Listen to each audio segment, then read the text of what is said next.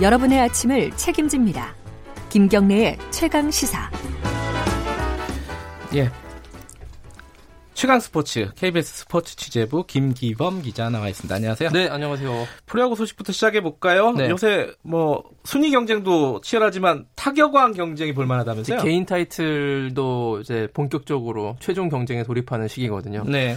9월이 돼서요. 누가 1위예요? 타격은? 자, 타격 양의지 선수가 1위고요. 아하. 네, 근데 양의지 선수가 NC 다이노스 양의지 1위를 달리고 있고 국내 선수 가운데 타격 3위가 강백호 선수인데요. KT에.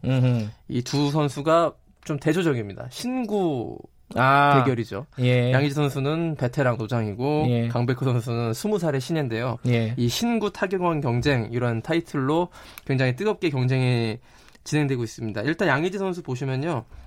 그 최근까지 부상에서 이제 복귀를 한 다음에 지금 굉장히 잘 치고 있어요. 4할대 타율을 보이거든요. 최근 부상 복귀 이후만 따지고 보면. 그래서 규정 타석을 채우면서 3할 6푼 4리로 지금 1위에 올라 있습니다. 네. 그리고 2위가 이제 두산의 페르난데스 외국인 타자인데요. 3할 4푼 7리로 2위.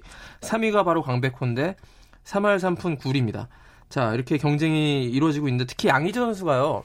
타격왕이 되면 굉장히 좀 의미가 있는 것이요. 포수 출신 타격왕이거든요. 음. 포수는 타격왕하기가 참 힘든데 아, 원래 이게 그래요? 그렇습니다. 음.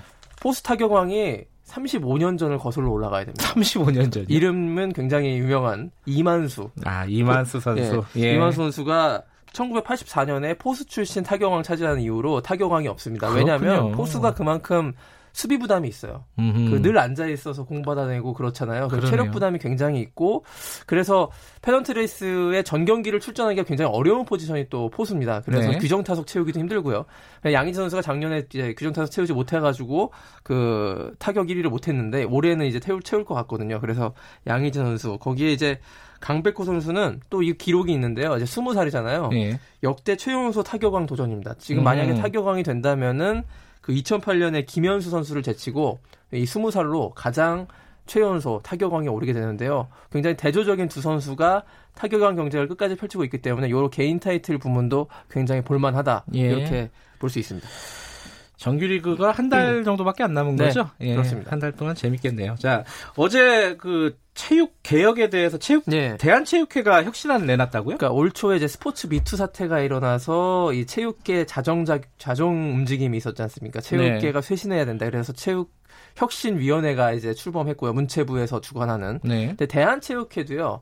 자체 시스템 혁신 위원회를 연초에 구성을 했거든요. 네. 그래서 한 6개월간의 난상 토론 끝에 어제 혁신안을 내놨습니다. 네. 그러니까 이거는 문체부와는 다른 방향의 대한체육회 자체의 혁신안인데요. 예.